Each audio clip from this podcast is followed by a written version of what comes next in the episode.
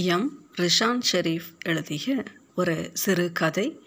கதையின் பெயர் வட்சி. உண்மையாக சொல்லணும்னா எனக்கு உன்கிட்ட இந்த எழுத்து தான் ரொம்ப பிடிச்சிருக்கு. எவ்வளோ உணர்வுபூர்வமாக எழுதுகிறப்பாரு அப்புறம் அன்னைக்கு ஒரு பேட்டியில் உன்னோட ஃபோட்டோ பார்த்தேன். எப்பா சான்ஸே இல்லை. அழகு திறமை பணிவு அடக்கம் எல்லாம் சேர்ந்து ஒரு பெண்ணாக உருவானது போல். அதிலும் உன் கண்கள் இருக்கே காந்தம். அவ்வளோ அழகு. பக்கத்தில் இருந்து பார்த்துக்கிட்டே இருக்கணும் போல. அவள் ஒரு கவிதாயினி அப்படித்தான் எல்லோரும் சொன்னார்கள். அவள் அதை இயல்பாக வரும் புன்னகையோடு மறுத்து வந்தால் இணைய உரையாடல்களின் போதும் மின்னஞ்சல்களிலும் நேரடியாகவும் கடிதங்களிலும் பலர் இதை சொல்லும் பொழுதும் பாராட்டும் போதும் முறுவளித்தாள். தான் மனதில் தோன்றுவதை மட்டுமே கிறுக்கி செல்வதாக விடை பகிர்ந்தாள். பதில்கள் கண்டும் கேட்டும் சிலர் இது குறித்து அருமையாக எழுதி வருவதாக வலியுறுத்தி சொல்லும் பொழுது ஏதும் சொல்லாமல் தொடர்ந்த புன்னகையோடு மௌனம் பேசினாள். அவளுக்கு தெரியாமலேயே அவளது எழுத்துக்கள் ஒரு சிலந்தியைப் போல அவளை சூழவும் புகழை ஒரு வலையாக பின்னியிருந்தன. நான் நேரடியாகவே சொல்லிடுறேன். உன்னைய எனக்கு ரொம்ப பிடிச்சிருக்கு. இவ்வளோ நாளாக நான் தேடிட்டு இருந்த தேவதை கிடச்சிட்டான்னு மனசு சொல்லுது. எனக்கு உன்னை பிடிக்குமான்னு தெரியல. ஆனால் ஒன்று தெரியும். நீ எப்பவும் அழகுக்கு முக்கியத்துவம் கொடுக்குறவ இல்லைன்னு தெரியும். நான் இதுவரை யாரையும் லவ் பண்ணதில்லை. ஆனால் உன்னை பார்த்ததும் விழுந்துட்டேன். நீ என்ன சொல்கிற உண்மையாகவே அவள் மனதில் தோன்றுவதை மட்டும்தான் எழுதி வந்தால் நிறைய வாசிப்பால் தனிமை அது தரும் துயரங்கள் நிரம்பி வழிவதைப் போல உணர்கையில் அதனை பக்கங்களில் வழிய விட்டால் அவளது எழுத்துக்கள் எப்பொழுதும் உணர்ச்சி மயமாகவும் அழுகை தரக்கூடியதாகவும் சில வேளை தன்னை பொருத்தி பார்த்து உணரக்கூடியதாக இருப்பதாகவும் வாசகர்கள் ரசிகர்கள் சொல்லிக் கொண்டிருந்தார்கள். இணைய இதழ்களும் பிரபல பத்திரிகைகள் மற்றும் சிற்றிதழ்களும் அவளது படைப்புகளை கேட்டு வாங்கி பிரசுரிக்கும் தரத்தில் அவளது எழுத்துக்கள் இருந்தன. ப்ளீஸ் ஒரு பொண்ணுக்கிட்ட கெஞ்சுறது கஷ்டமாக தான் இருக்குது நீ என்னை லவ் பண்ண கூட வேண்டாம். ஆனால் இப்படி பேசாமல் இருக்காத. நீ இப்படி இருக்கிறது எனக்கு இன்னும் ரொம்ப கஷ்டமாக இருக்குது சாப்பிட முடியல தூங்க முடியல எதுவுமே பண்ண தோணலை. வேலைக்கு போகணுங்கிறதுக்காக போய் வந்துட்ருக்கேன் நான் உனக்கு அனுப்பணும்னு விரலை கிழிச்ச ரத்தத்தில் ஒரு கடிதம் கூட எழுதி வச்சுருக்கேன். ஸ்கேன் பண்ணி அனுப்புகிறேன் பாரு. அதை பார்த்ததும் நீ மனசு இறங்கலைன்னா நான் என்னையே எரிச்சுப்பேன். அப்புறம் சந்தோஷமாரு அவளுக்கென்று யாருமற்று தனித்திருந்தால் பெரும் மகிழ்வோடு இணைய நண்பர்களை குடும்பமென கொண்டு எல்லோருடனும் வித்தியாசம் எதுவுமின்றி அன்பானவளாகவே இருந்து வந்தால் அவளுக்கென இணையமும் எழுத்தும் கூட இல்லையெனில் அவள் பெரிதாக பாதிக்கப்பட்டிருக்கக்கூடும். முதலில் தனிமை ஏகாந்தம் குறித்தும் துயரமாக எழுதி வந்தவள் பின்னர் காதல் கவிதைகளும் எழுத ஆரம்பித்தாள்.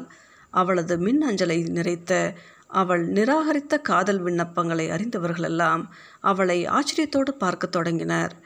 யாரிடம் அவள் காதல் வயப்பட்டாள் என கேட்டவர்களிடம் அவள் சொல்லவும் இல்லை யாருக்கும் தெரிந்திருக்கவும் இல்லை. ஓட்டைகள் எதுவுமின்றி மூடிய ஒரு பெட்டிக்குள் அடைத்ததைப் போல அவள் அந்த ரகசியத்தை காத்து வந்தாள்.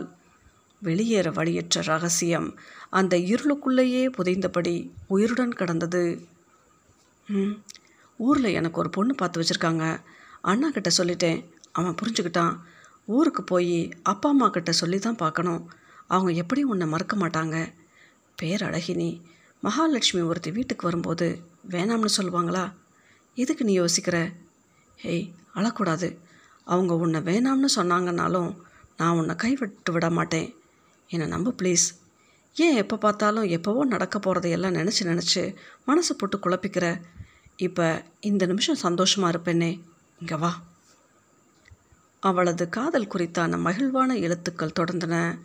பின்னர் ஒரு நாள் திடீரென்று அவை நின்றன. அவள் எழுதுவதை விட்டிருந்தால் இணையம் வருவது குறித்தும் எழுத்துக்களை பக்கங்களில் மேய விடுவது குறித்தும் பெரிதும் அஞ்சினாள். முன்னர் பார்த்து பரவசப்பட்ட புத்தகங்களை பார்க்கையில் கலவரப்பட்டால் அவற்றினிடையில் எப்பொழுதோ கிறுக்கி வைத்த காதல் குறிப்புகள் கொண்ட கடுதாசிகள் சிக்குகையில் தீயிலிட்டு எரித்தாள். சில வேளை அழுதாள் பசித்திருந்தால் அவள் வளர்த்து வந்த பூச்செடிகளை பராமரிக்காது வாடவிட்டாள். ஈற்றில் ஒழுங்குமுறைப்படி அழகாக எல்லாம் செய்பவள் ஏனோ தானோவென இயங்கத் தொடங்கினாள்.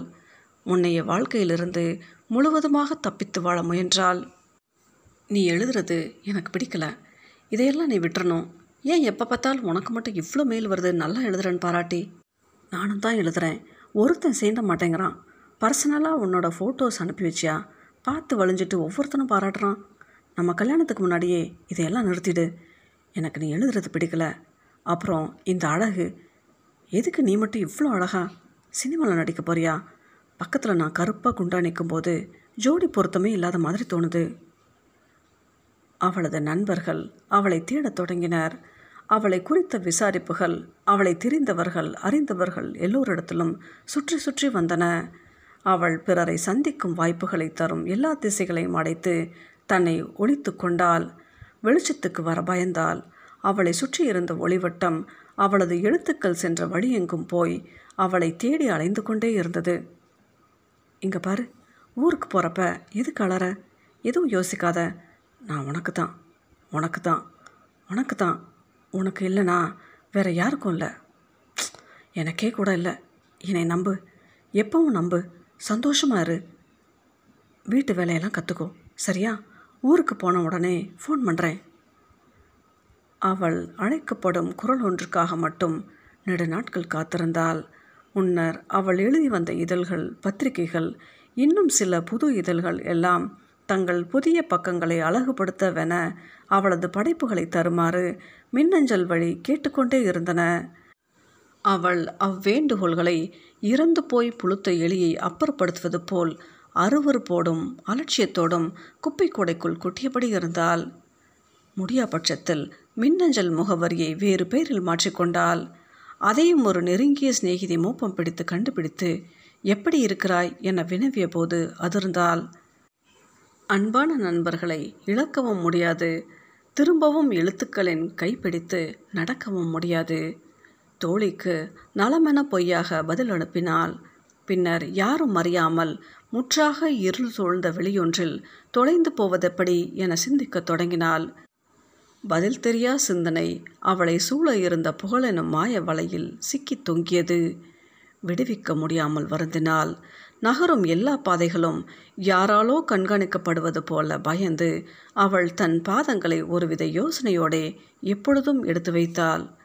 தோழியின் மூலமோ எப்படியோ அவளது மின்னஞ்சலை அறிந்து கொண்ட ஒரு சிற்றிதழ் அவளது கவிதை பாடல் குறித்தான ஒரு நேர்காணலை அவளிடமிருந்து பெற விரும்பி மடலிட்டு கேட்டது. அச்சிற்றிதழ் தான் அவளை உலகுக்கு முதன் முதல் வெளிக்காட்டியது. அவளுக்கென்று வாசகர்களை உருவாக்கியது. அவளது எழுத்துக்களின் மீதான முதல் வெளிச்சத்தை அவ்விதழை எட்டு திக்கிலும் ஒளிர செய்தது. இவ்வேண்டுகோளை ஏற்றுக்கொள்ளவும் முடியாமல் மறுக்கவும் முடியாமல் அவள் தவித்தாள். பின்னர் வேறு வழியற்று ஒரு நாள் ஏற்றுக்கொண்டாள். தனக்கான கேள்விகளை விடுப்பவர் குரல் வலையிலிருந்து தனக்கு தெரிந்தவைகள் இக்கட்டில் மாட்டிடாதவைகள் நல்லவைகள் சுயமும் ஈர்ப்பும் எழுத்தும் காதலும் ஆள் மௌனமும் குறித்த சந்தேகங்களை கொண்டிராதவைகள் மட்டுமே வெளியே வர வேண்டுமென அவள் மனதுக்குள் பிரார்த்தித்தபடி இருந்தாள். அவளுக்கு தெரியும் ஒரு கலைஞரிடம் மேற்கூறியவை தொடர்பான கேள்விகள் தவிர்த்து வேறெதுவும் வந்து கை குலுக்காதென அவளுக்கு நன்றாகவே தெரியும். எனினும் பிரார்த்தித்து கொண்டால் பல கேள்விகள் அவளை சூழ்ந்தன. புகழ் வலையின் துளைக்கொன்றாக வந்து அவளை சேர்ந்தன.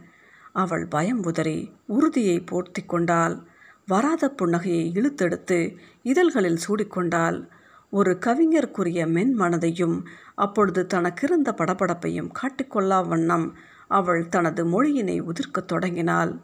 எல்லா கேள்விகளுக்கும் உண்மையை பதிலாக சொன்னாள். அவளது காதல் குறித்த கேள்வியின் போது மட்டும் பதில் எதுவும் சொல்லாமல் கேள்வியை அந்தரத்தில் நழுவ விட்டு அடுத்த கேள்வியின் முனையை பற்றி கொண்டாள். அவளே எதிர்பாராத வண்ணம் இறுதி கேள்வி இலகுவாக இருந்தது. அவளுக்கு பிடித்த பறவை என்னவென்றும் ஏன் அதனை பிடிக்கிறதென்றும் அக்கேள்வி அவளை வந்து சேர்ந்தது. அவள் சிறிதும் யோசிக்கவில்லை.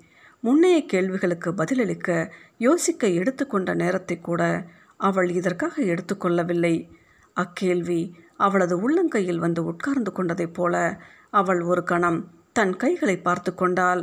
விழிகளில் துளிர்த்த நீரினை எச்சிலோடு விழுங்கிக் கொண்டாள். உதடுகளை நாவால் ஈரலிக்க செய்து பின்னர் ஒரு புன்னகையோடும் உறுதியான நேர்பார்வையோடும் பதிலளித்தாள். எனக்கு லவ் பேர்ட்ஸ் பிடிக்கும். அவை எப்பொழுதும் காதல் செய்து கொண்டே ஜோடியாக வாழும் காதல் பறவைகள். எவ்வளவு மூப்பெய்தினாலும் ஒன்றையொன்று பிரியாது. ஒருபோதும் நம்பிக்கை துரோகம் செய்யாது. உண்மையாக காதலித்து கொண்டே இருக்கும். தமக்கிடையே புதிதாக ஒருவர் நுழைந்தாலும் துரத்தி அடிக்கும் காதலுக்கென சண்டையிடும். இறுதி வரை போராடும். காதலுக்காகவே இறந்தும் விடும். முக்கியமாக ஆண் பறவை மட்டும் அவ்வளவு நாளும் கூடி வாழ்ந்த துணையை விட்டுவிட்டு ஊருக்கு போய் அம்மா அப்பா சொன்னார்கள் என அன்பான காதலியை கைவிட்டு வேறொரு இணையை தேடிக்கொண்டு முன்னைய காதலுக்கு என்னை மறந்துவிடு என மேல் அனுப்பாது. எம். ரிஷான் ஷெரீஃப் எழுதிய இந்த சிறுகதையின் பெயர் பட்சி.